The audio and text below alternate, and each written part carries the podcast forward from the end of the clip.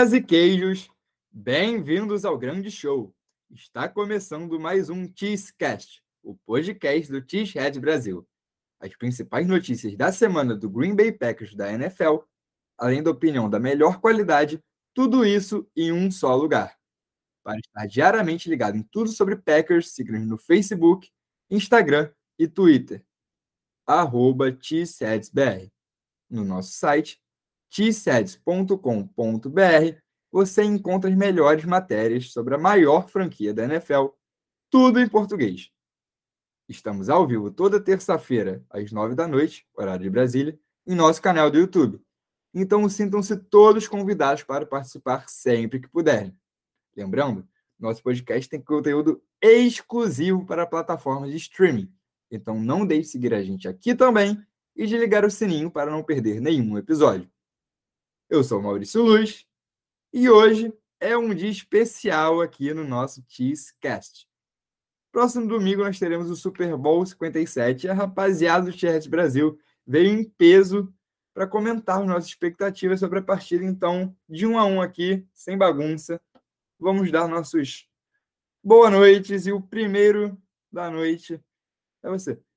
João Lombardi. Boa noite, meu amigo. Boa noite, Maurício.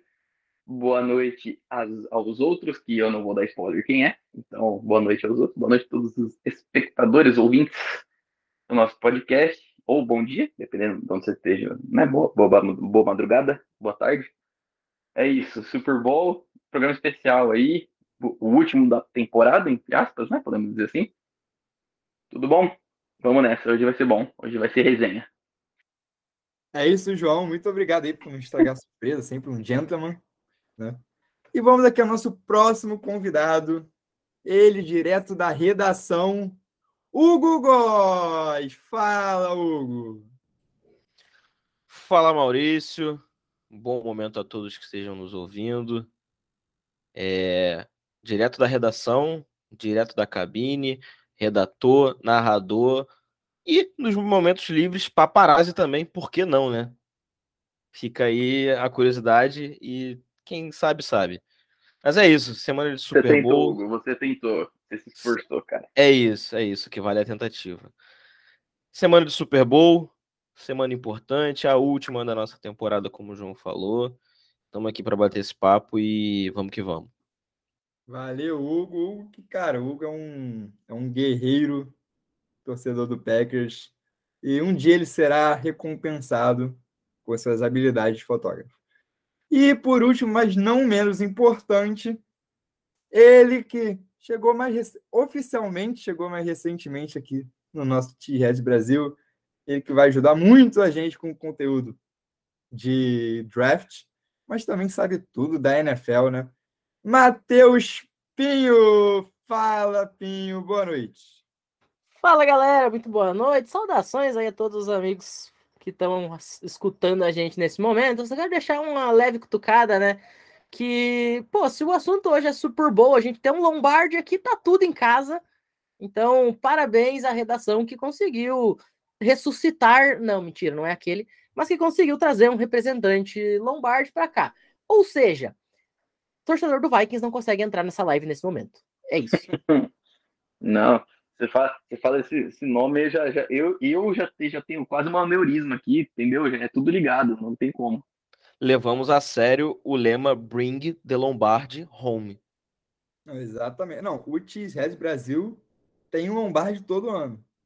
O problema é o Green Bay Packers, entendeu? mas o Cheesehead Brasil tem sempre. João Lombardi com seu nome de, de mestre, professor, gênio e enfim. Rapaziada, hoje é hoje é sem enrolação. Hoje não teremos as nossas tradicionais Cheese News, porque temos muitos convidados. E a gente vai direto ao que interessa. Então, produção, solta a vinheta!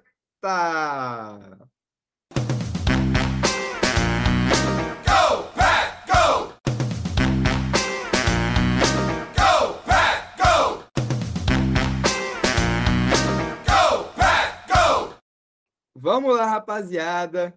Alegria de estar com todos vocês hoje para falar um pouquinho sobre o Super Bowl aqui no podcast. Mas, porém, entretanto, toda a vida, a alegria com certeza seria bem maior se o nosso Green Bay Packers estivesse presente.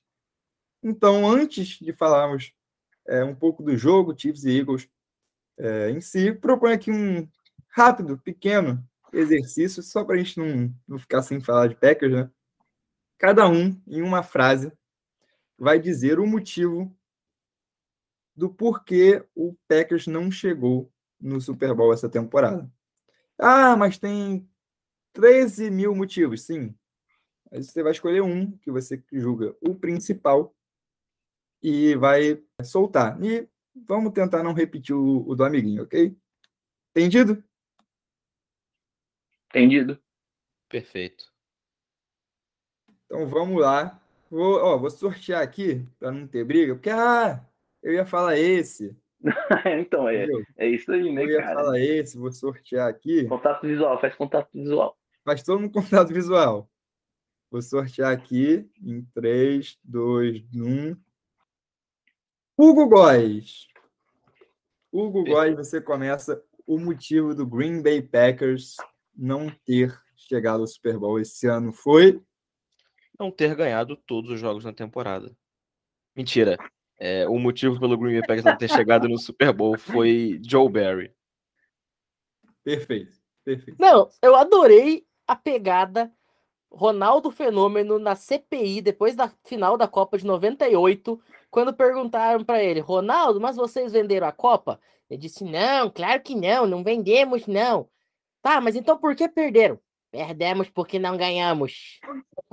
Cara, é, isso, é, isso é, cara, é muito foda essa resposta aqui. Tipo assim, cara, é genial. É genial. Perfeito.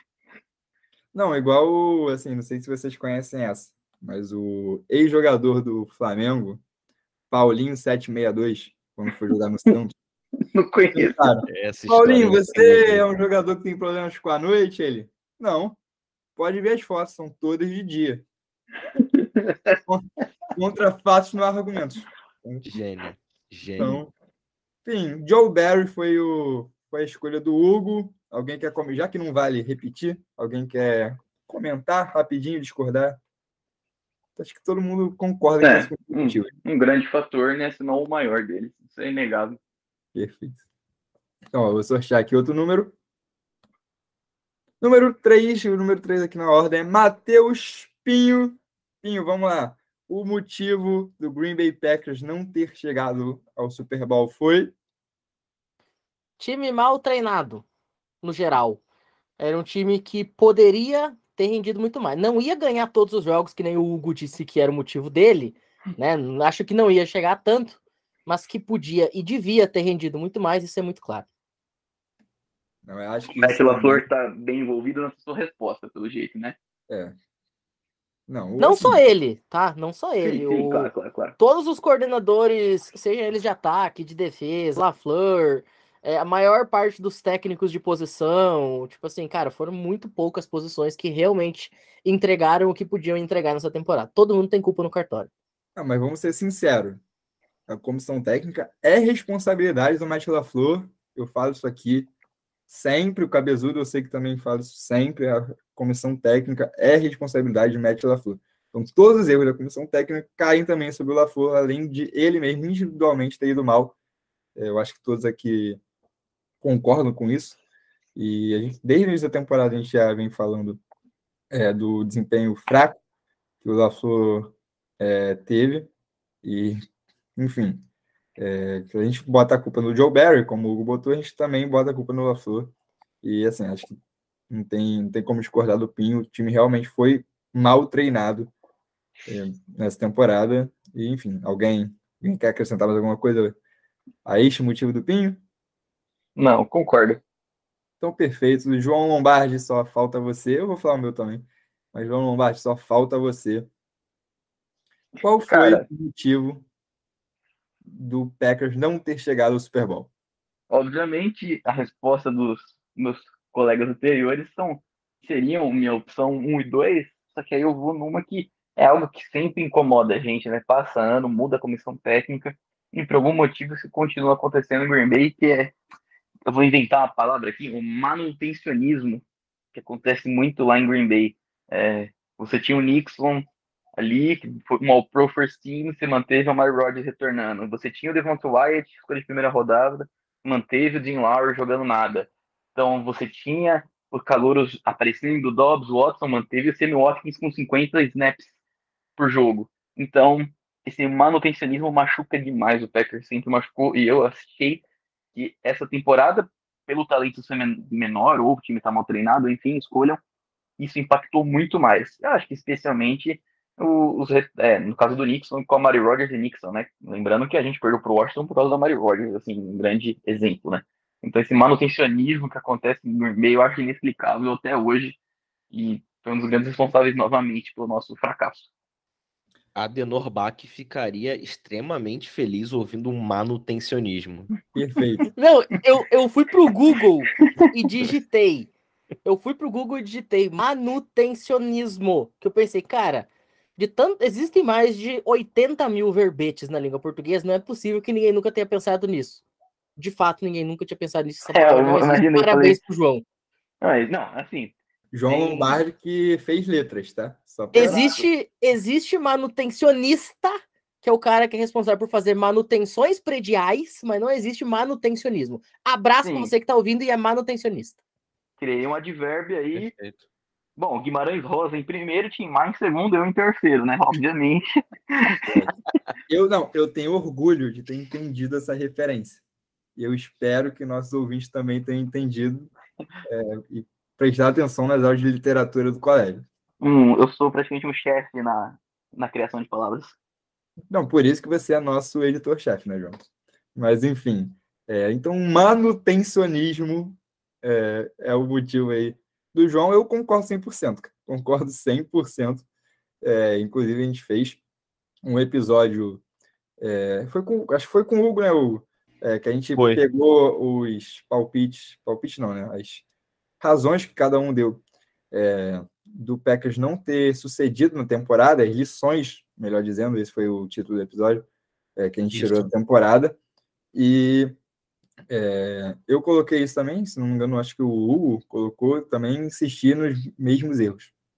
Então, sim, é mais ou menos isso na linha que o João falou. Pinho, concorda também? Com certeza. Assim, eu sou um cara que eu, por natureza, sou um cara muito conservador. Eu, eu, eu tenho essa característica de lidar com manutencionismos de forma muito, muito próxima. Mas eu acho que existem casos e casos, né? O Packers, ele tentar ser conservador, por exemplo, de não fazer loucuras em free agents, né? Não dar todo o seu o seu futuro, por exemplo, que nem fez o Mike Ditka em 99 no draft, que ele mandou oito escolhas de draft para subir sete posições e pegar o Rick Williams, sabe? Esse tipo de loucura, eu sou muito a favor do Packers não fazer, como de fato ele não faz por ser um, um time conservador.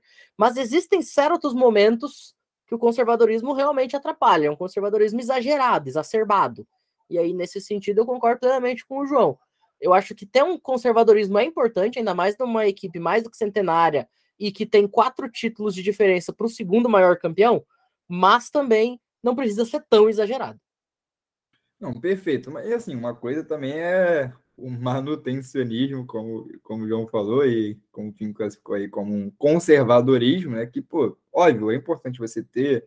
É, você não pode simplesmente fazer as coisas é, se jogar de cabeça sem pensar.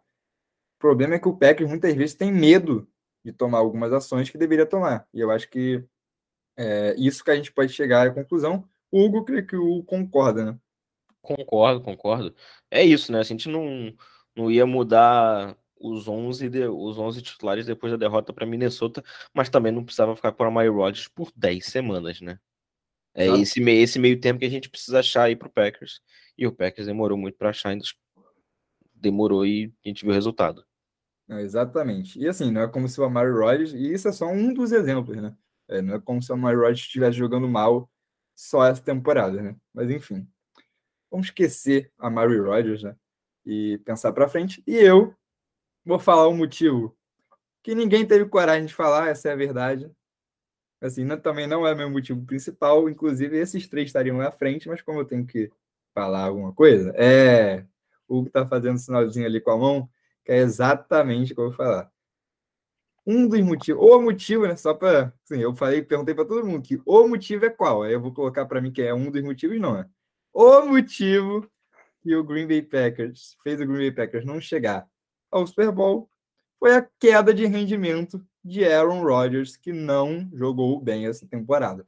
Não adianta falar, ai, porque isso, porque aquilo, porque Matt LaFleur, porque saiu a Devante Adams, sim, isso tudo influenciou. Mas Aaron Rodgers, pessoa Aaron Rodgers, jogador de futebol americano, quarterback Aaron Rodgers, não jogou bem essa temporada. Isso é um fato. E quando seu quarterback não joga bem, principalmente é, quando seu time depende tanto dele, as coisas não vão para frente. Assim, acho que a gente pode dizer que um dos motivos foi Aaron Rodgers foi muito mal essa temporada. João Lombardi, por favor, comente. Não, eu concordo 100% também, isso é inegável. É, caiu muito rendimento. Bom, como você mesmo disse, um time que sempre dependeu muito do seu quarterback, né? Em todos os anos que ele tá lá. É, e especial, cara, o jogo contra o Lions foi um jogo que se ele jogasse um pouquinho mediano, a gente teria os playoffs. Então, assim, é, é só um exemplo de que mesmo com todos os problemas, se ele tivesse jogado bem no jogo mais decisivo da temporada, que foi o da semana 18, nós teríamos os playoffs e vai saber o que ia acontecer, né? Então, assim, concordo 100%. Perfeito, Hugo. E você, mesma linha? Mesma linha, mas eu fico preocupado daqui a quatro dias, quando o Rogers sair do retiro de escuridão dele, ele vai ouvir isso aqui, ele vai ficar um pouco triste. Não, Deus. Preocupa. Pior, pior. Me preocupa. Ele, ele tá do lado, ele deve estar tá do lado do João agora, porque vocês não estão vendo aqui onde o João tá. Mas ele deve estar. Tá... João Lombardi está num quarto. Se estiver ouvindo o João falando. O João está fazendo tradução simultânea. Os momentos que o João fecha o é. microfone é tradução simultânea é para o Rogers. É isso, é isso. Não, assim, só vocês Sim. vendo para você, vocês entenderem a situação de João Lombardi aqui. Assim, para quem que... não sabe, para quem ah, não sabe, manda, Aaron. Rodgers está num retiro, digamos assim, de escuridão. É, segundo ele, é um retiro de escuridão. Esse, esse é o nome. É isso. Ele está. Vai ficar quatro dias assim seguidos, totalmente no escuro. E aí, o que vai acontecer com ele, quatro dias seguidos totalmente no escuro, só Deus sabe. Além de bater muito dedinho nas quinas, ele disse que pode acontecer, ele pode ter experimentações e alucinações é óbvio que você tá. Porra, você... Muito bom, muito bom o dedinho na quina, muito bom. Aí o dedinho dele que já é quebrado, né? Vamos lembrar, que, que mostrou lá na câmera, lá quando o Arizona, na, na, na retrasada. Segundo ele, você tem. Se aumenta seus sentidos, ele, ele acha que ele é o demolidor também, né? não sei, o cara assiste filme é foda, né, mano? O maluco fica louco. Aí ele vai lá querer ganhar poderes, e aí ele disse que depois que ele sair, ele vai ter a decisão dele sobre continuar jogando ou não. E aí isso vai levar ele, acho que ele e o Green Bay conversar se ele vai ser trocado ou não. Então, segurem seus cintos que depois que o homem sair do o Bane moldado pela escuridão, é complicado, cara. Bom. A gente tá gravando na noite de quarta Ontem a gente fez a Tiscast Live, eu e o Matheus Cabezudo, que inclusive devia estar aqui esse canalha. Mas alguém comentou, a gente repercutindo essa questão do retiro de escuridão, alguém colocou nos comentários. Gente, quatro dias no escuro, sem sinal de internet, sem sinal de telefone, sem nada, só recebendo comida pelo, por uma portinha, uma abertura, que nem ele falou que tá. O cara tá indo para uma clínica de reabilitação depois de tomar tanto chá de ayahuasca. Eu acho que é mais ou menos por aí. A ayahuasca mexeu tanto com a cabeça do menino, namorar uma bruxa e uma mulher que comia argila também deve ter soltado uns quatro ou cinco parafusos. Ele tá indo pra uma clínica de reabilitação, pô. Cara, que esse? Esse é o nosso Aaron Rodgers. Lá veio Paris. Hall of Fame, Packers, número aposentado, 12 no Lambeau Field. Esse é o nosso quarterback. Cara, como explicar a cabeça de Aaron Rodgers, né? Enfim, Binho, só pra gente fechar o assunto, é... Aaron Rodgers jogou mal realmente essa temporada, né? Independente dos motivos. Pode comentar um pouco mais sobre o, o campo, né? Sobre o campo da. Não, assim, o Packers teve nove derrotas na temporada, né? É, cara, contra o Lions era plenamente. Vou, vou aproveitar o embalo do João Carlos aqui. Era ganhável. né? O Lions era ganhável. É, o jogo contra os Eagles, ok, você tá perdendo para um time que de fato chegou no Super Bowl, foi o melhor time da Conferência Nacional, beleza, não, me envolvo nisso aí. Aquele jogo contra os Titans, o Titans vinha bem, aquela que foi a última vitória do Titans da temporada, inclusive, mas era um jogo parelho, 50-50, em condições normais de temperatura e pressão, ok.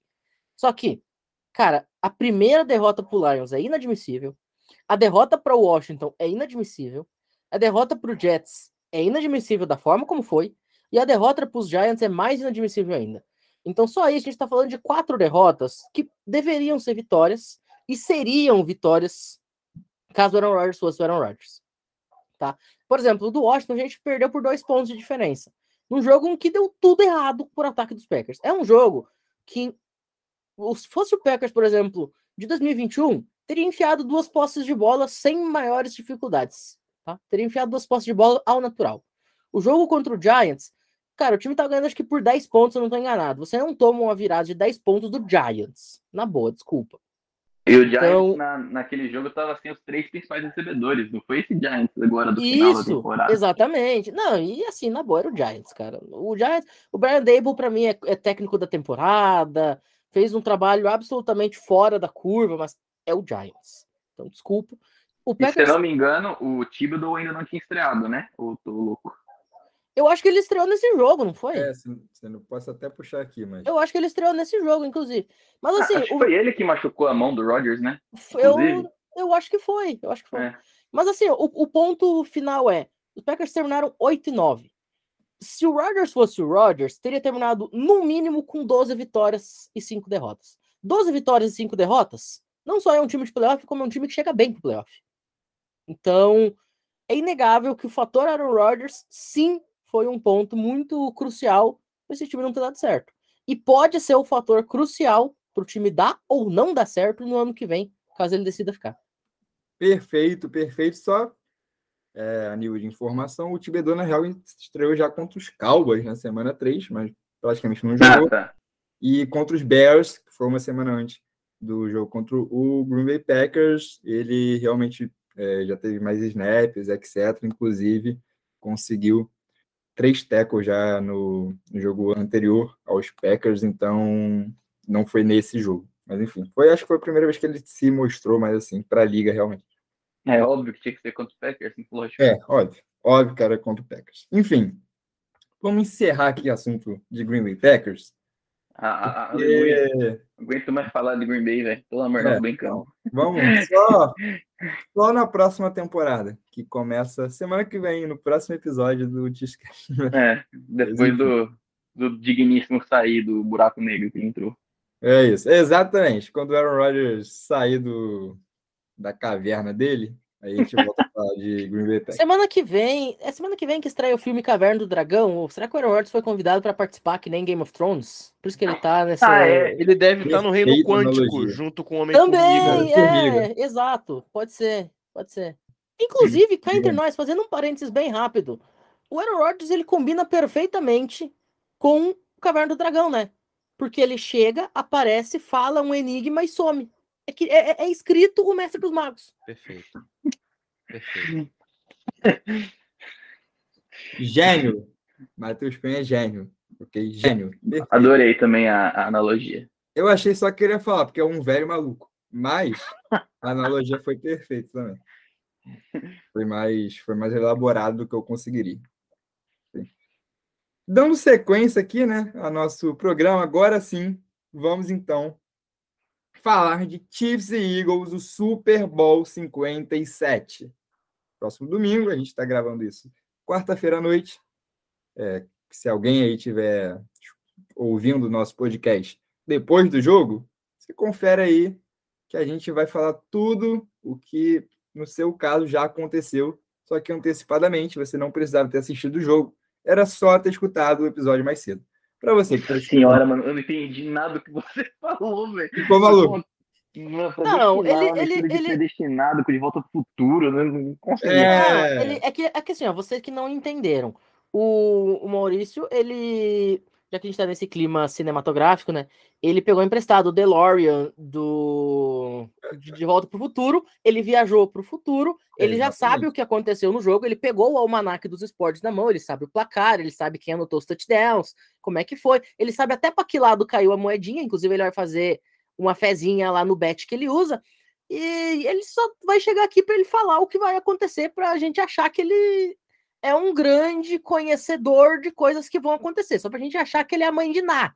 Mas na é verdade isso. é pura tecnologia. Ele só pegou o DeLorean emprestado do só Dr. Brown. É, não é feitiçaria, é tecnologia, né, mano? Eu já diria Carla Pérez. Só tem um erro na tua fala, Pim. Que não sou eu, são vocês, os comentaristas. Ah, tá. Vocês que, que vão prever o futuro aqui. Alguém Mas não, não era para contar, não era para contar que a gente tem essa capacidade. Você imagina que agora, em vez de perseguirem um cara que viaja para o passado, do presente, para o futuro, enfim, um time traveler, agora vão perseguir quatro. Mas aí. É, só tá. Eu tô com a minha ayahuasca aqui do lado já para fazer os trabalhos. ah, ah, ah. enfim, gente, brincadeiras à parte. Se alguém não entendeu, eu tava conversando com um ouvinte de segunda, terça e quarta-feira que vem. É exatamente isso para você, que é um cidadão que está tá ouvindo antes do Super Bowl, você já anota, vá lá na sua bet e faz a sua aposta. Entendeu? Vamos lá, vamos deixar, vamos parar de enrolação e vamos falar aqui sobre Chiefs e Eagles. Para começar, eu vou pedir a cada um, pelo menos, duas chaves da partida, uma para cada time. O que é uma chave da partida? O que, que um time tem que fazer para chegar ao título. Basicamente isso. Então, é, pela ordem aqui dos fatores, vou começar dessa vez com Matheus Pinho. Pinho, por favor, é, uma chave, pelo menos uma chave, para Eagles e uma chave para Chiefs conquistarem o Super Bowl 57. A chave do Chiefs é mais óbvia do que andar para frente é o Mahomes conseguir jogar, coisa que aparentemente vai acontecer, né? Saiu uma notícia hoje mais cedo que o Eddie Reid estava confiante de que o Mahomes, por mais que ele não esteja 100%, mas o Mahomes estando 90% é melhor do que todos os outros 31 quarterbacks da NFL hoje. Então, dá pro gasto, né? E junto com o Travis Kelsey é a dupla infernal. Então, esses dois estando em campo, a chance do Chiefs já aumenta exponencialmente. Pelo lado de, de Filadélfia, eu acredito que o fator principal, cara, é tem que dar tudo certo, mas assim, não dá tudo certo no sentido de, ah, precisa ser um jogo perfeito. Eu acho que o Eagles ele não pode ter é, problemas não esperados. Ele não pode sofrer com o tempo e o imprevisto, tá? Uhum. Porque o, o Eagles ele precisa ser nesse domingo que ele foi na temporada inteira. Um time cara, que consegue. o que eu ia falar pro Eagles, eu achei que eu ia ser genial aqui, você simplesmente falou o que eu ia falar, cara. Eu ia falar então... que o Eagles tem que ser o Eagles. Você conseguiu é, roubar. Não, não dá, igual. pelo amor de Deus. Agora eu tô de mal.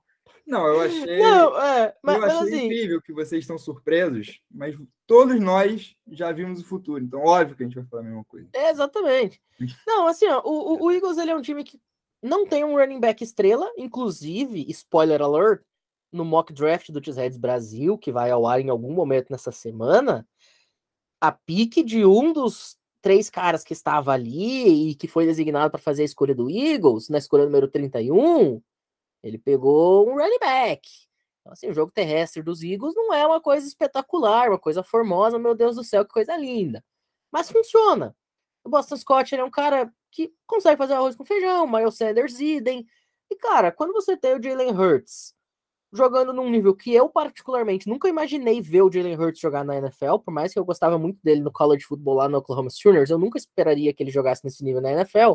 Quando ele consegue colocar o nível que ele tá, com o Devonta Smith, mostrando por que conseguiu ser o primeiro ganhador do Heisman Trophy na posição de wide receiver, desde um cara chamado Desmond Howard. Alguém já ouviu falar em Desmond Howard? Diz que esse cara jogou de verde e amarelo aí no Super Bowl em 96. Pois é. Jogou um pouquinho, jogou um pouquinho. É. Foi só MVP do Super Bowl naquele dia. Mas assim, o, o Devonta Smith ele conseguiu fazer algo que não acontecia desde o começo dos anos 90, né? E na NFL ele tá mostrando por que, que ele tinha todo esse hype de ser Heisman Trophy. O AJ Brown tá jogando muito bem também. É, não tem a grande arma que foi necessária para o título dos Eagles alguns anos atrás, que era o seu end, né? A pessoa do Zach Ertz naquele momento. Hoje é, é quem? O Dallas Goddard, eu acho que é o titular? Não é o mesmo nível de jogador. É, é um, é um grupo de talentos que, que tá bastante em campo, mas não tem um principal, assim. É o Goddard, É, teoricamente, né? exatamente. Mas é os três ali. Stoll, É. Goddard e o Calcaterra. Exatamente. Mas assim, se juntar os três, não dá o, o Zach Ertz, né? No auge. Então, É, é isso que eu ia falar, no auge. No É. auge. Então, Não, mas assim, o, o meu ponto é, vamos comparar esse Eagles com aquele Eagles. Quando você compara esses Perfeito, Tyrants perfeito. com o Zach Ertz daquele ano, não, não dá, os três não dá um. E então, fechando, o Eagles ele precisa fazer o que ele fez no ano inteiro, estabelecer o jogo terrestre, por mais que não tenham running backs extraordinários, conseguir fazer o Jalen Hurts espalhar bem a bola, e isso passa diretamente pelo jogo terrestre, porque você precisa é, fazer o time do Eagles comprar que o jogo terrestre vai vir para que o Jalen Hurts consiga expandir o campo. E claro, você precisa de algum jeito parar o, o Travis Kelsey. Aí, meu amigo, boa sorte. Essa é a parte mais difícil. Se conseguir isso, o Eagles para mim ganha o Super Bowl.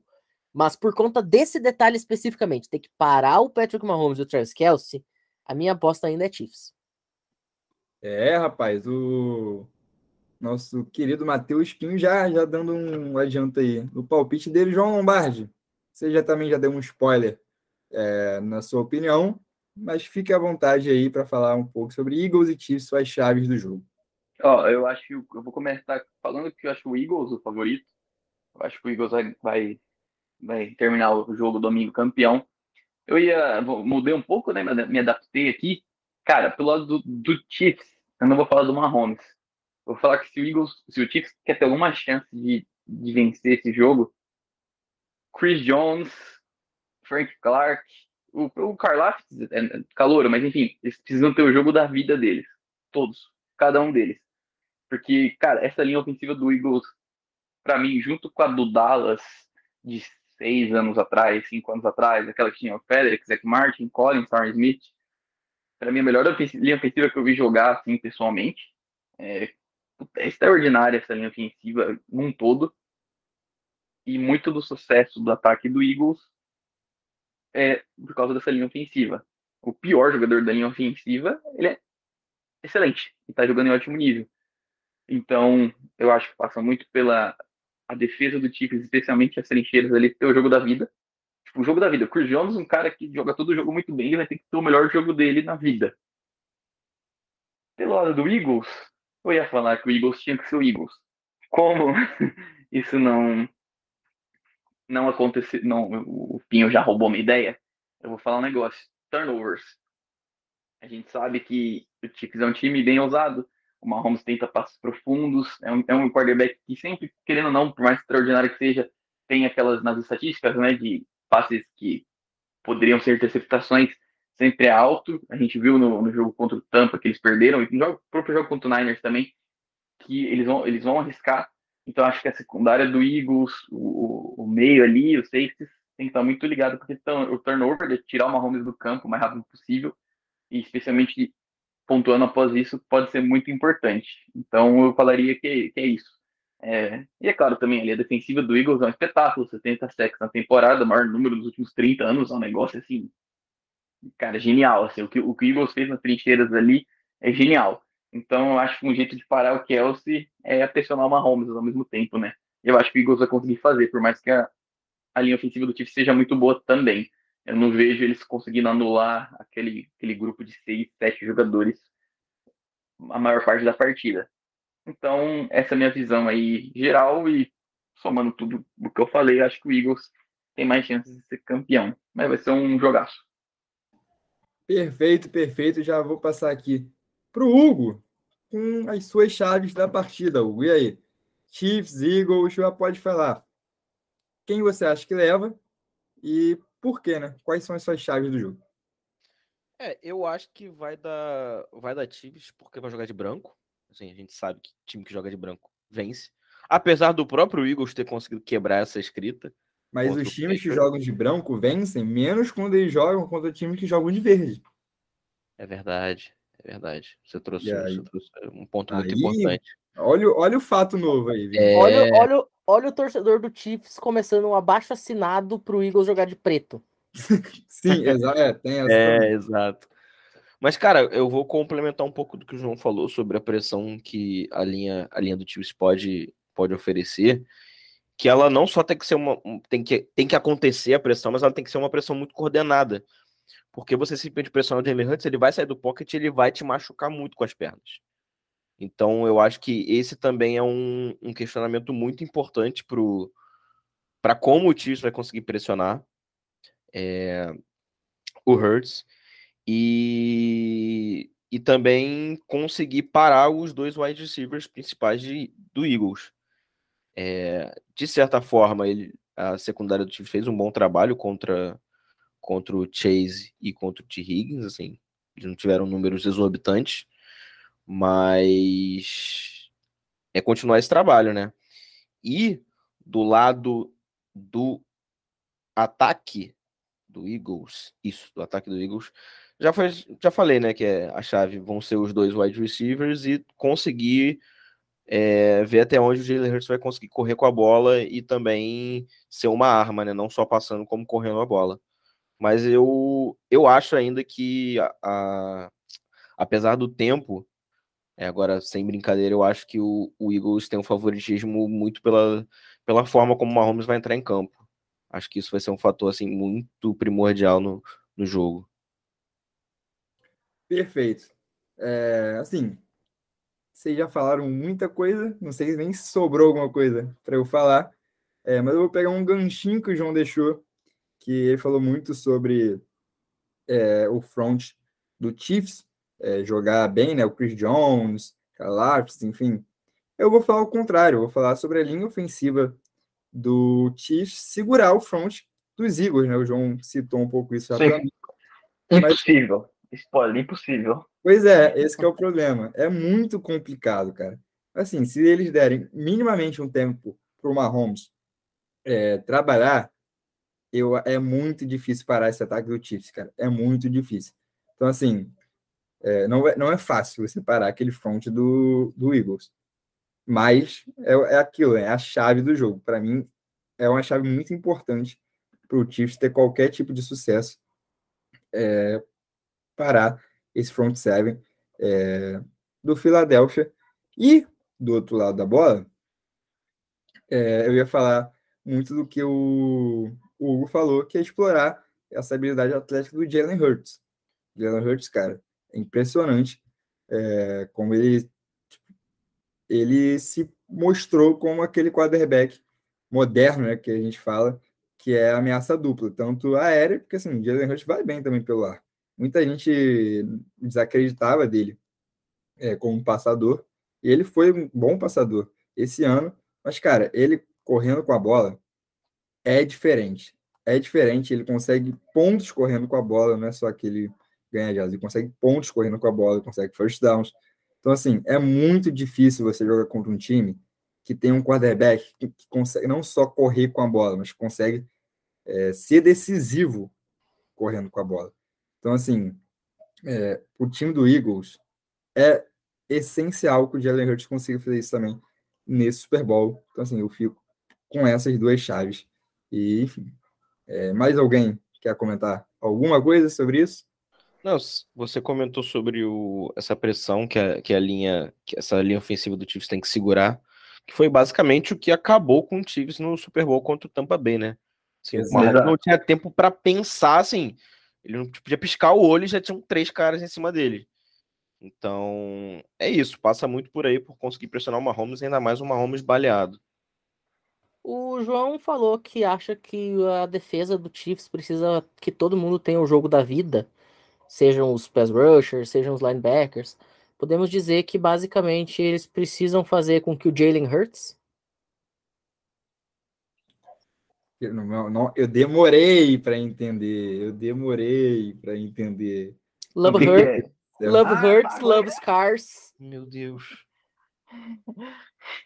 Nossa, não, clima de velório total com essa piada de Matheus Pinho aqui no. Eu, eu, vou falar, eu achei que ele tinha travado. Eu achei que ele tinha interrompido por alguma coisa na live, cara, na, na, na transmissão, não, cara. Vocês não estão entendendo as caras que estão fazendo Matheus Pinho com um sorrisinho de, de canto de boca, de. Mano, eu, Eu eu, fiz eu, isso eu mesmo. costumo, eu costumo brincar que eu sou um comediante frustrado, né? Eu sou um humorista frustrado, então eu não posso perder esse tipo de oportunidade. Não é isso. Melhor, melhor selo Ari Aguiar para Matheus Pinho nesse momento. Falar em comediante, vocês estão preparados para o Valdez sendo campeão do Super Bowl? Eu acho que ele tá mais Não preocupado em assistir a Rihanna. É, perfeito. Mas não só campeão do Super Bowl, né? Mas sendo importante, porque o, o Valdez Scantling jogou muito contra o Bengals na final de conferência. Então, assim, Eu achei que o Maurício ia falar MVP. Não, não, vamos Não. chegar. Não, É Torcedores, calma. torcedor, É, não, é segura que a gente vai chegar. quarterback lá. no- Segura que a gente vai chegar lá. Mas agora eu queria destacar aqui nossa enquete feita no, no Twitter do T-Jazz Brasil, é, com a nossa audiência, que votou quem vocês acham que será o campeão do Super Bowl no próximo domingo. E o resultado foi o seguinte: Kansas City Chiefs, com 45%, e Philadelphia Eagles, 55%. Então, para nossa audiência, Philadelphia Eagles campeão do Super Bowl 57. É, o João falou que vai dar Eagles também. Se não me engano, o Hugo é, falou que o Eagles é favorito. Pinho falou que dá Chiefs.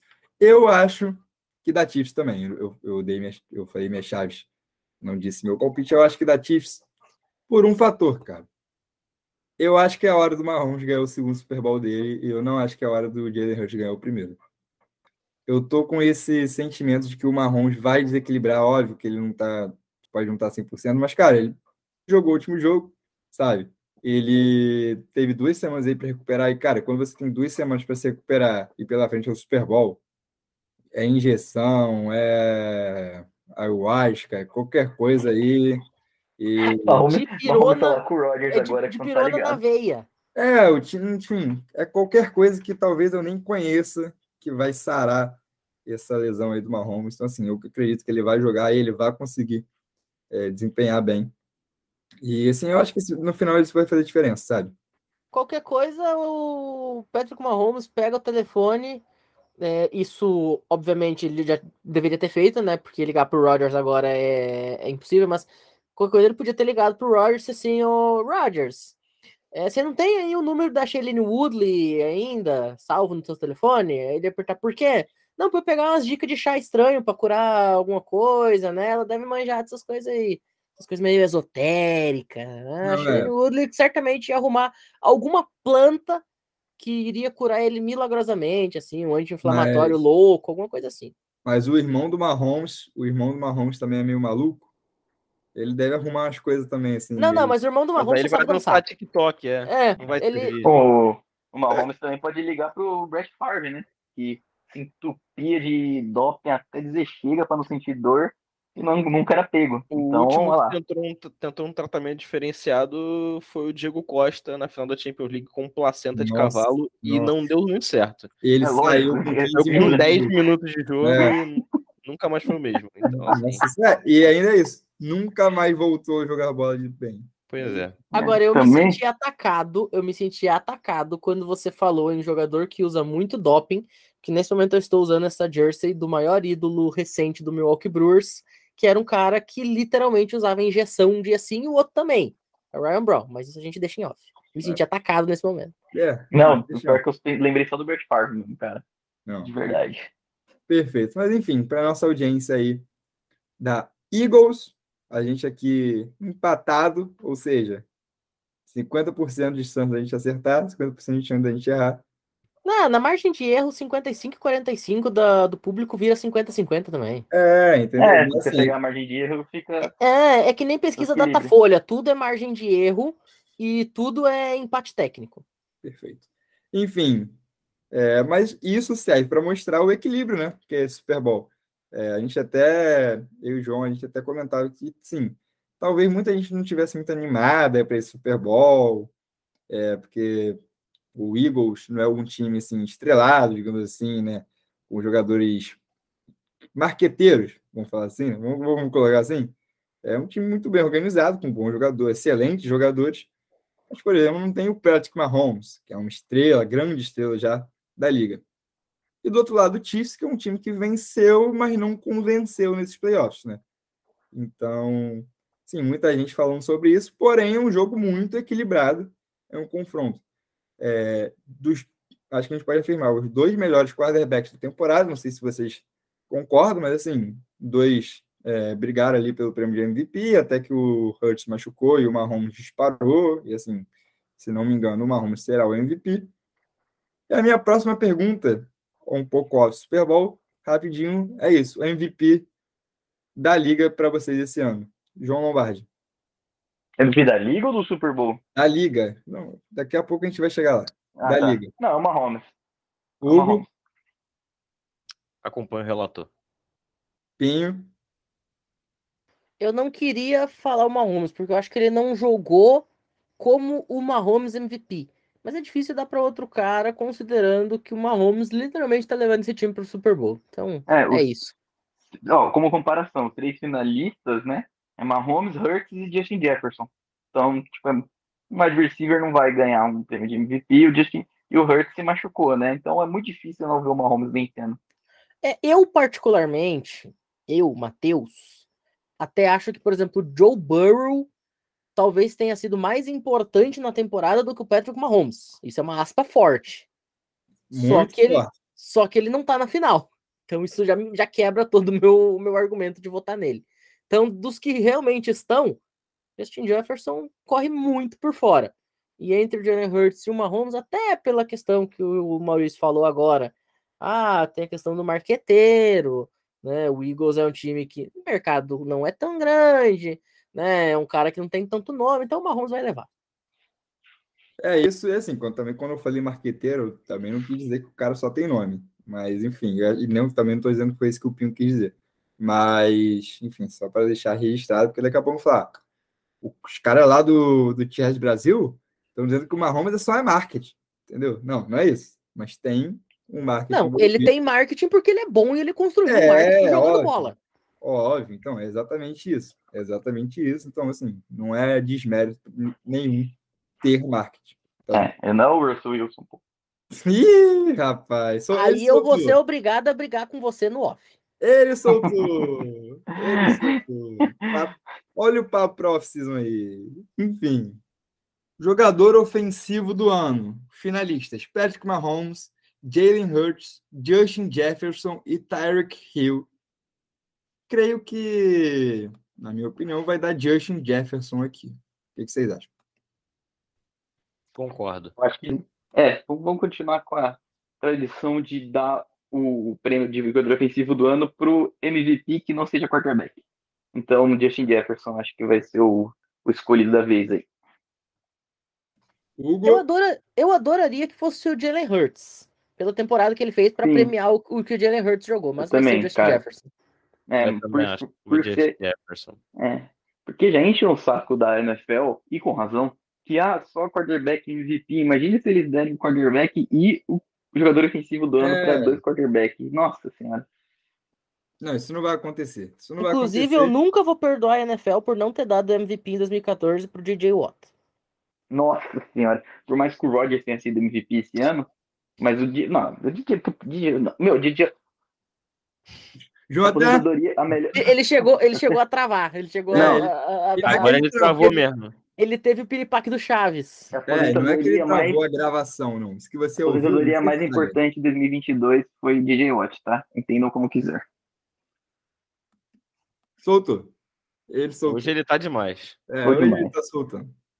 Enfim, eu acho que um consenso geral aqui que o Justin Jefferson ganhará, mas muita é, rapaziada aí também queria que o Jalen Hurts recebesse o prêmio, que até pelos touchdowns corridos dele, né?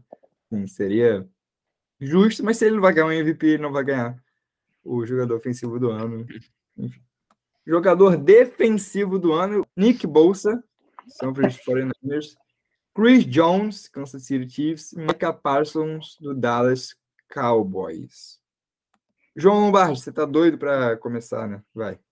Cara, o, o que eu vi muita gente falando é que, tipo assim, ah, essa briga saiu, parou de acontecer no final da temporada porque o Parsons, Parsons parou de sacar o quarterback, né? Cara, mas se você vê as estatísticas dele, o Parsons terminou a temporada com 11, 10, 11, 10 pressões por jogo. Tipo, ele jogou muito. Então, assim, eu acho que é mais, bem mais perto do que muita gente está considerando. Eu, eu até colocaria o Parsons. Sim, eu votaria no Parsons sem culpa, mas eu acho que o Bolsa vai ser o, o, o vencedor. Um voto para Micah Parsons, então, porque. Não, eu acompanho. Tem, tu tem que segurar o que tu fala. Sim, voto no Parsons. É, é, eu ia falar, eu votei no Parsons, só que acho que a NFL vai. Os 50 votantes lá vão eleger o, o Bolsa. Justo. Pinho acompanha? Eu tô, eu tô, nesse barquinho também, tá? Eu daria pro Micah Parsons o prêmio, mas acho que o Nick Bolsa vai, vai pegar essa aí. Sim. Cara, infelizmente o SEC conta demais ali na hora de ver, mas o Parsons jogou uma barbaridade. Ele pressionou o quarterback, sei lá, tipo, em 30% dos, drop dos dropbacks nos últimos jogos, assim, foi um negócio absurdo.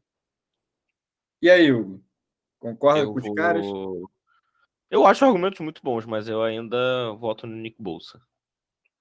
Eu, é. eu, é como o João falou, é, acho que no final das contas vai contar o, o, o final, né, ali, o, o, o que realmente, entre aspas, é efetivo, né, que é o, o visto, que é o SEC, é o que a gente falava muito do Gary, né, que ele tinha muita, muita pressão, mas não sacava tanto o quarterback, é isso. Acho que isso faz diferença no final, até para ser reconhecido mesmo. Não, perfeito, eu também acho que vai dar Nick Bosa, acho que o Nick Bosa merece o prêmio, cara. E assim, é, eu acho que ele foi um jogador mais decisivo no final da temporada.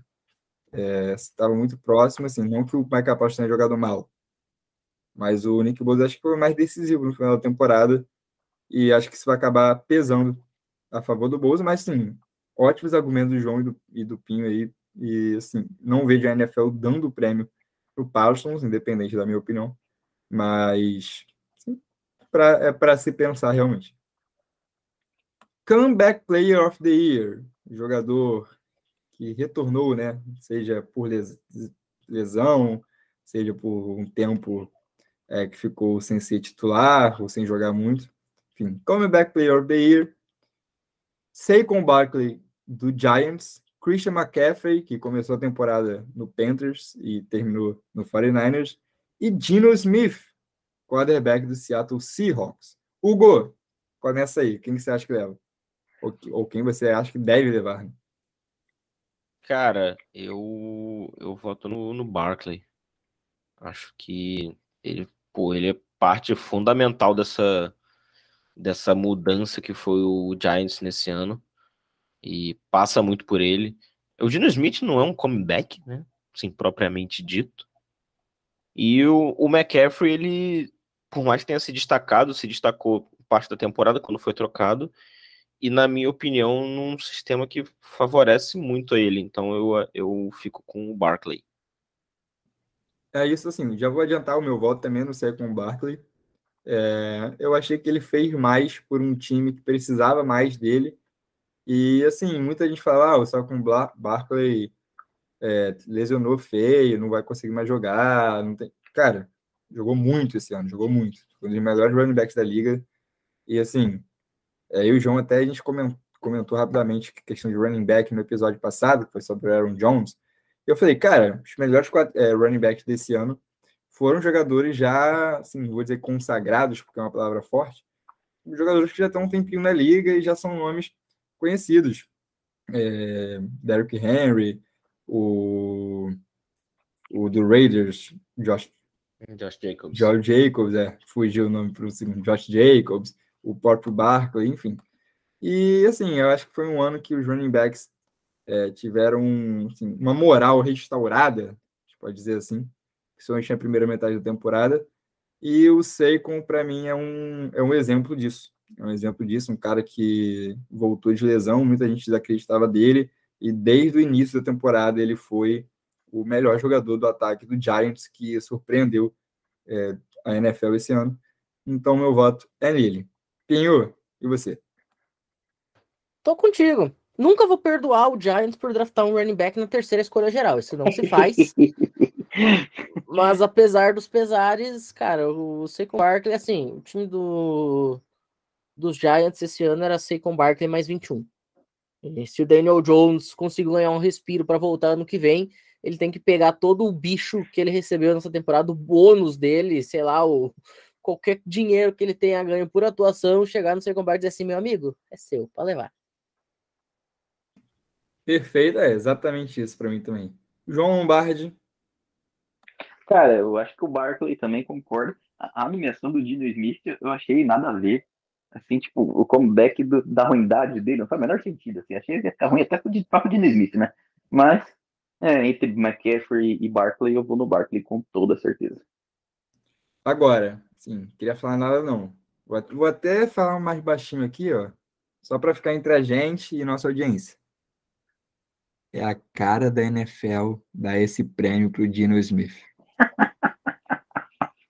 Não, o, se, se o Gino que se escreve Geno ganhar isso aqui, é, é, é eu, eu, entendo, tá? Eu, eu entendo, tipo, a lógica. Ah, é um quarterback extremamente limitado, extremamente mal falado, que leva um time fraco aos playoffs. Beleza, o cenário faz é, sentido. É, mal falado por, por razão, né? Vamos combinar, ele era mal falado antes por motivos. Não, tudo bem, mas, mas assim, ó, a lógica, por que, por que raios o, o Gino e Geno tá aqui? É por, por causa disso, beleza. Eu entendo essa lógica. Mas que ele não fez por merecer estar tá aqui, isso é muito claro, isso é cristalino. Ah, Inclusive, era pro Bakhtiari estar no lugar dele, viu? Perfeito. Perfeito. Sem clube.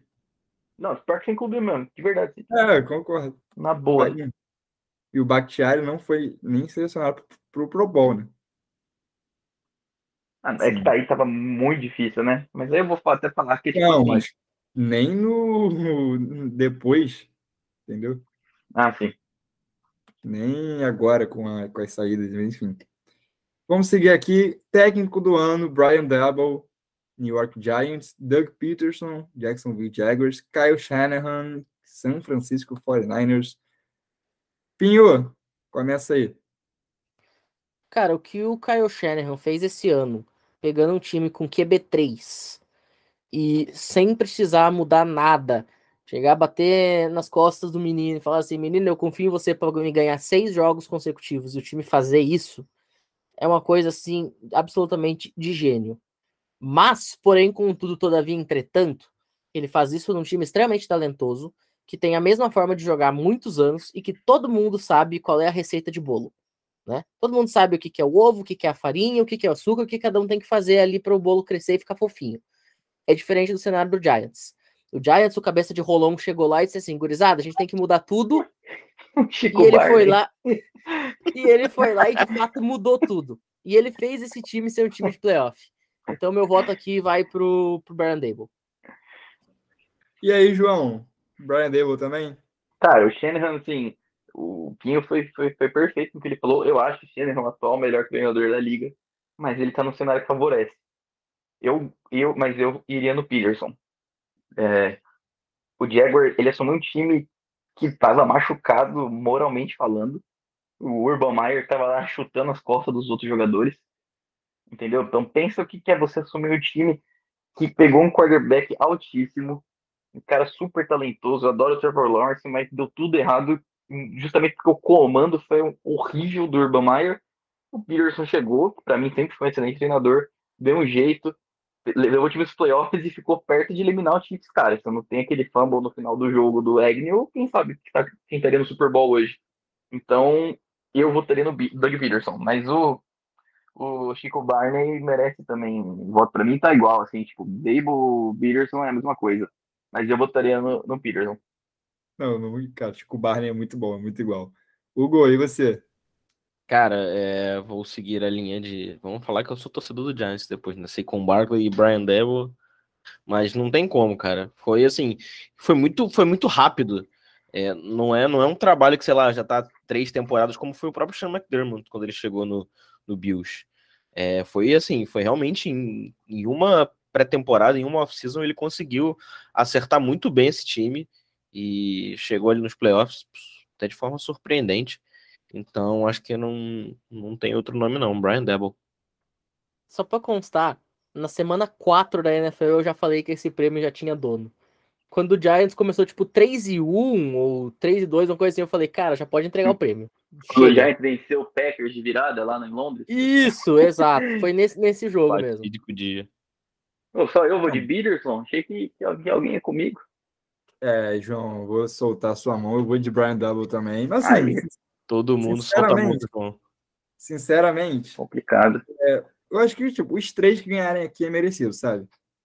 Os três ganhar, tipo, tá em boas mãos, cara. É, mas eu acho que assim, não vou, não vou me estender muito, porque é chovendo molhado, vocês já falaram tudo. O Brian Double pegou um time completamente desacreditado. Cara, o Giants, pra mim, era era top três piores times. É. É. Eu acho que o que o- qual é a grande diferença do Dable pro Peterson aí é a questão de você olhar no começo da temporada o talento de cada time, né? O, Sim. ti- o Jaguars claramente é um time melhor, se você olhar jogador por jogador. Inclusive Exatamente. o quarterback, né? Que é uma- um abismo de diferença. Desculpa pra quem gosta do Daniel Jones, mas não, não existe. Cara, Nem a mãe dele, nem a mãe dele gosta dele como quarterback. É, Cara, vamos ser sinceros. é, os dois reconstruíram assim os times, ok. Mas a gente olhava pro Jaguars, a gente via um time com um futuro, um time em a ascensão. gente via mesmo- tijolo e massa corrida. Fala aí, o Giants a gente via só é, É. madeirinha e palha. Exatamente, o Giants, a gente via um time assim no buraco, que chegava um técnico novo, que ia ter uma temporada de tanque e assim, ia buscar quarterback no próximo draft com certeza. A gente, a gente tem um time de playoffs, sabe? Em uma temporada, cara, é incrível o que o Brian Double fez. Eu acho que o prêmio tem que ir para ele. E, enfim, falar rapidamente então dos calouros. Começando pelo calor ofensivo do ano, Brock Purdy, quarterback do San Francisco 49ers, Kenneth Walker, terceiro, running back do Seattle Seahawks, e Garrett Wilson, wide receiver do New York Jets. São os concorrentes. João Lombardi, por favor, dê o pontapé. É que assim, pra mim o calor ofensivo do ano nem tá em, em finalista. Então, pra mim é complicado esse voto, porque pela era? situação, Pode falar quem é o- era. o Chris Olave. então, assim, pra mim é muito difícil votar, mas entre esses três eu vou no Garrett Wilson. Perfeito. Hugo, você. O maior fã de Nova York no podcast de hoje, Garrett Wilson também. Pinho. Eu acho que aqui é o mesmo cenário do Dino Smith. É a cara da NFL dar pro Brock Purdy. Nossa, É é exatamente. Pela- né? É. Representatividade, Mr. Irrelevant, QB3 do elenco, pega o time, posição mais importante do jogo, leva para os playoffs, não sei o que, não sei das quantas. Cara, é Mas- uma ótima. Pra contar a história do sétima rodada é importante, né? Tem sempre aquela coisa também. Fazer um filme depois estrelado aí por algum ator famoso, é, cara, é a cara da. NFL fazer isso. O filme chamado, o filme chamado Senhor Relevante, que vai sair aí daqui a um tempo. Entendeu? Não. É perfeito. A cara da NFL fazer isso. Mas, porém, contudo, todavia, entretanto, eu vou discordar de vocês. Eu iria de Kenneth Walker. Boa. Não que o Garrett Wilson tenha jogado abaixo do Kenneth Walker, não é esse o ponto. O ponto é, time por time, quem foi mais importante. Eu acho que se você tira o Kenneth Walker do Seattle Seahawks, não sobra nada. Ah, não. Porque não o que, que nada. ia sobrar? É. Não, porque o que, que ia sobrar? O O Dino Smith tentando. O Dino Smith tentando passar a bola pro DK Metcalf. Cara, eu amo de paixão o DK Metcalf, mas você acha que o Dino Smith ia conseguir lançar a bola pro DK Metcalf fazer alguma coisa? Não ia. Ele só conseguia fazer isso porque tinha ameaça do jogo terrestre com o Kenneth Walker que abria o espaço pro DK Metcalf conseguir correr rota. Então eu acho que o Kenneth Walker nesse contexto foi mais importante pro time. Boa. Cara, excelente, mas aí eu vou botar no Gary Wilson também, e aí eu vou jogar um contraponto. Gary Wilson teve uma excelente temporada com o pedreiro da esquina de quarterback. E era Ué. cada hora um pedreiro. Mas. E, e Não era o mas- mesmo. E o Tá. Olave? O Olave, que teve um, um pedreiro de quarterback também num time muito pior que o Jets. Não, eu muito bom. concordo assim. Eu acho que o Chris Olave Ines- é, Inexplicável ele não ter sido nomeado, cara. eu pra finalista. Detalhe importante, para quem não acompanha college football, o Chris Olave e o Garrett Wilson eram companheiros de time até ano passado. Os dois eram Exato. o, o wide receiver 1 e 2 de Ohio State. Exatamente, que assim, e assim, é, a gente, cara, cada vez mais no parênteses aqui, né, a gente vê essas duplas de, de wide receivers no college brilhando aí na NFL, né, separadamente. É, enfim, incrível. Mas só para Odell e Jarvis Landry, a, talvez a mais conhecida. Sim, exatamente, exatamente. Ah, o, acho que Justin Jefferson e Mas- Chase também, né? É, isso que eu ia Justin falar Jefferson e. Jamar Chase. Então, assim, A é, própria de, de Alabama, é, Devonta Smith e o Harry Hughes, acho que, que era que jogava junto com, com o Devonta Smith naquela época. É, é que Harry- o Henry Hughes não. Jared Judy, Jared Judy também. é porque tu forçou um pouco no rio daqui, né? Não, mas assim, não, não, não, mas o, o ponto é, cara, o Harry Hughes, até ele sair bêbado pelas ruas de Las Vegas Sim, e ele atropelar é as um pessoas, jogador. ele era um jogador espetacular. Exato. Justo, justo. Só que ele foi pancada da cabeça. Máquina Justo. de big play. É, justo, justo. Enfim, eu voto aqui no Gary Fields também. Acho que ele fez uma ótima temporada. Ele tinha, ou ele não tinha quarterback. Então, é... mas assim, acho o voto também no Kenneth Walfer totalmente justo. E acho que o Brock Purdy vai levar. Então, não tem como eu errar. Perfeito, vamos lá. E para a gente fechar, calor defensivo do ano. Assim, para mim, isso aqui é assim. Para mim, isso aqui é uma marmelada, tá? Eu já vou Pra mim falar. também. Já vou falar que aqui é South Gardner. Então, assim. Hugo, Hugo, por favor. South Gardner. Pinho. Ele tem o molho. O molho de um jardineiro. Amado Sauce Gardner. É isso. João Lombardi. Ah, é óbvio. Pra mim também, marmelada e da Hudson. Não, não. O- o Sempre Hudson, tem ele- que ter o do contra, né, bicho? Não, ele é. Moleque, se, o, se um Ed Rusher, se o Ed Rusher Calma, é, tem calma, dois calma. sacks em jogo, acabou, pô. Ele vai. Não, nem duas pressões, acabou. Para ele já é o calor da temporada. Cara, o Hudson mudou o patamar do Lions sozinho. Desculpa. Desculpa. Desculpa. Eu preciso, eu Não, preciso é não, é- não concordo nem não concordo nem discordo, muito pelo contrário. É, concordo que o Aidan Hutchinson ele é um cara extremamente fundamental para a reconstrução do Lions. Mas você falar que ele mudou o Lions sozinho, eu acho exagero. O Lions Não é um é, time. exatamente. O, o, o Lions ele é um time que, cara, é um time muito promissor. E assim, É, tudo bem. o- a- outra, outra um aspa pouco. forte aqui, ó. Depois de eu ter soltado que o Joe Burrow foi melhor do que o Mahomes, o Lions é um time que, pra mim, em três anos tem potencial de estar no Super Bowl. Cara, Ah, isso é sim, uma mas- aspa. Acho- Isso é uma aspa, assim, jamais dita na história dos podcasts de futebol americano do Cara, Brasil. desculpa, mas eu concordo 100%, pô. Eu Assim, também acho, Eu cara. não eu acho acho- nenhuma Time- maluquice, pô. O time que o Lions tem hoje, o único defeito é aquela pecinha que fica entre o running back e o guard. É o único defeito do time. Cara, é assim, eu e o João, quando a gente fez um programa, inclusive, aqui contando um pouco de bastidores, eu, programa, eu tinha gravado um programa com o Pinho, quando o Pinho ainda não, não era do T-Shirt Brasil, deu um monte de problema técnico, a gente teve que não, não conseguiu aproveitar o programa, a gente ficou de remarcar, enfim. Aí eu gravei com o João, né, esse programa, é, fazendo a prévia da NFC. E a gente falou que o Detroit Lions, cara, era um time melhor do que as pessoas esperavam.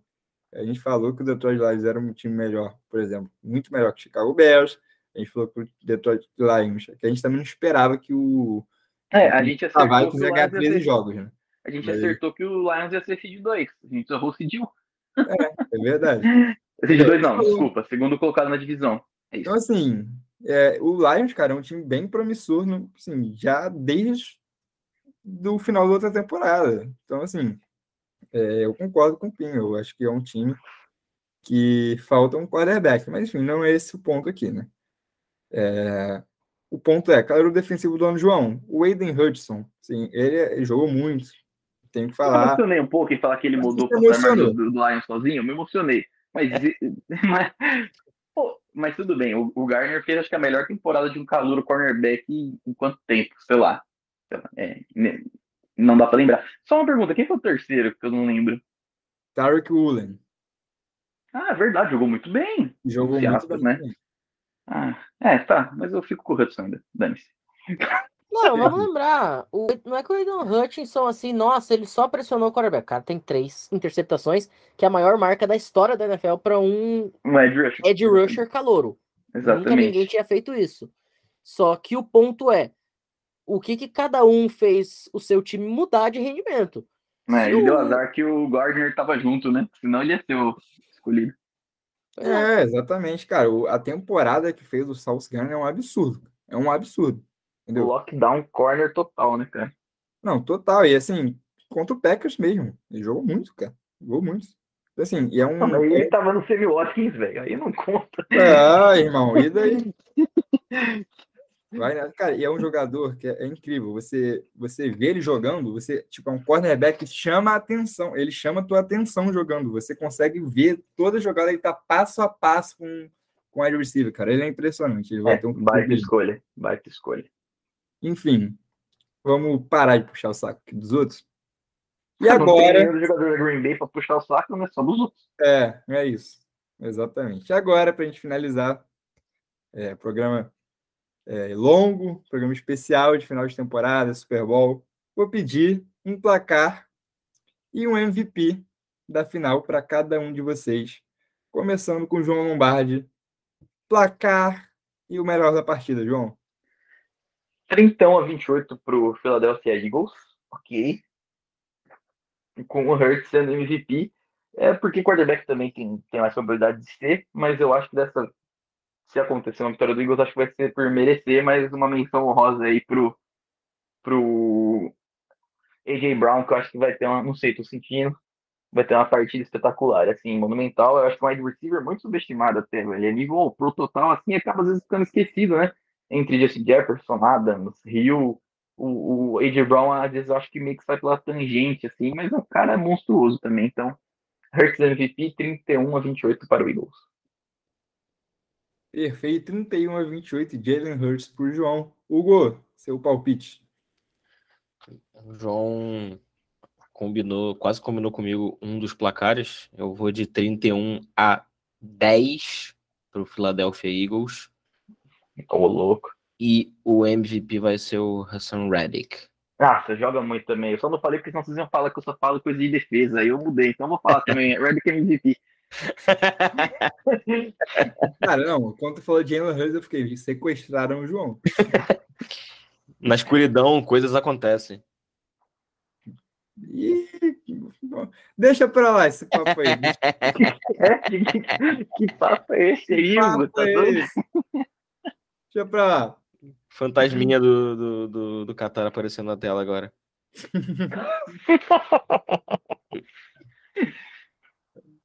Pinho, você, um placar e o teu MVP.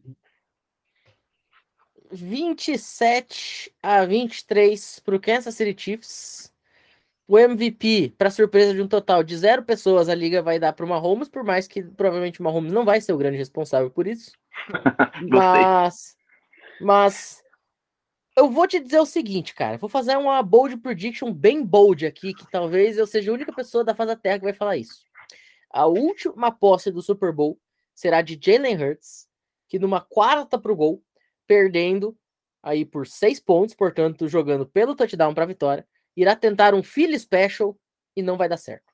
Nossa, cara, se isso acontecesse ia ser épico. Isso é um negócio inacreditável. Lembrando que nós já estivemos no Super. A gente já viu o Super Bowl e a gente já sabe o que vai acontecer.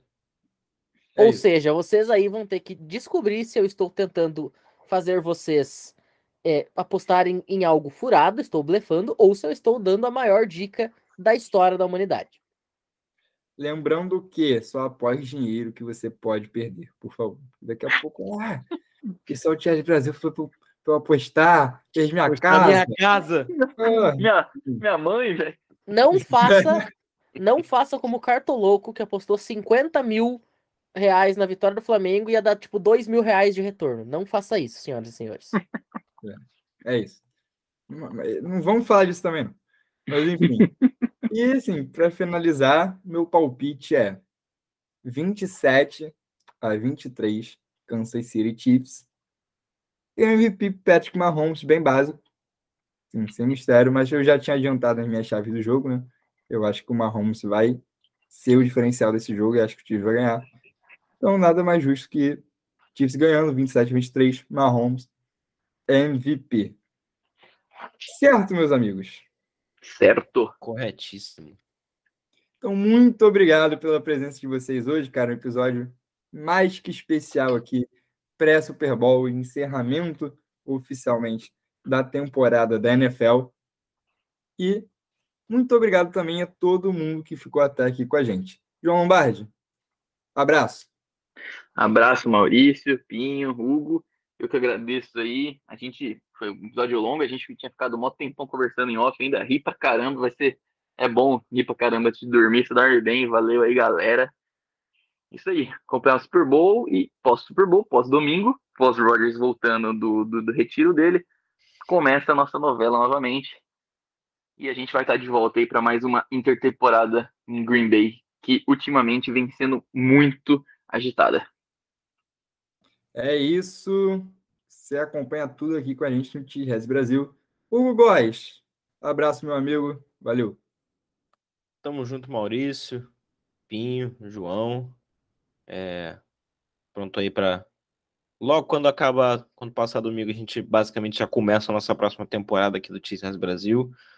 E a partir do próximo programa do Pat McAfee, afirmo a minha bold prediction é que o Packers começará a era do amor.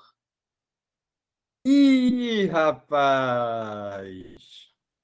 É, Hugo, semana que vem então a gente vai, a gente vai gravar um negocinho, tá? Só para. Perfeito. Pinho, valeu, cara. Finalmente a primeira participação do Pinho aqui, um programa especial. Voltará mais vezes, com certeza. Valeu, cara. Muito obrigado. Meu último comentário será o seguinte: Aaron Rodgers volta do retiro na segunda. O Super Bowl é domingo. Será que ele fará como Ted Mosby em How Your Mother usar um bloqueador de sentidos para tentar assistir o jogo apenas 24 horas depois e não saber o resultado? As cenas no próximo capítulo da, das novelas, dessa novela interminável e eterna. Dito isso, muito obrigado a todo mundo que ouviu a gente até aqui e até a próxima. Valeu! É isso, rapaziada. Um abraço até semana que vem e go back, go!